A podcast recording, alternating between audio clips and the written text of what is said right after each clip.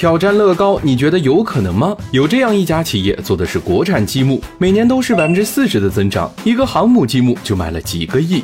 商界生意经，赚钱随身听。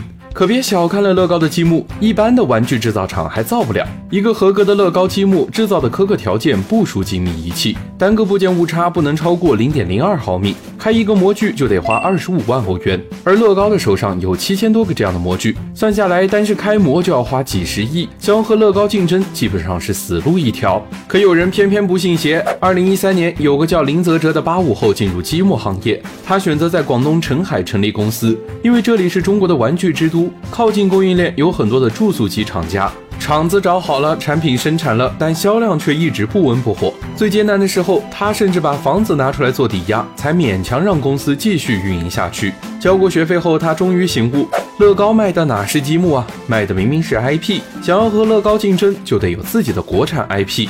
终于不服输的他等到了机会。二零二零年的时候，林老板拿到了山东舰航母拼装积木的授权，这是我国第一艘国产航母，也是林老板口中属于自己的国产 IP。为了高度还原山东舰的细节，林老板多次重做修改模型。终于，皇天不负苦心人，这一套山东舰主题的积木一上市就卖了一个多亿。借着这个势头，他又拿下了歼二零、东风快递、神舟飞船等一系列 IP，构建起了自己的国产积木 IP，逐渐走出了一条属于。自己的路，这样的国产积木你会购买吗？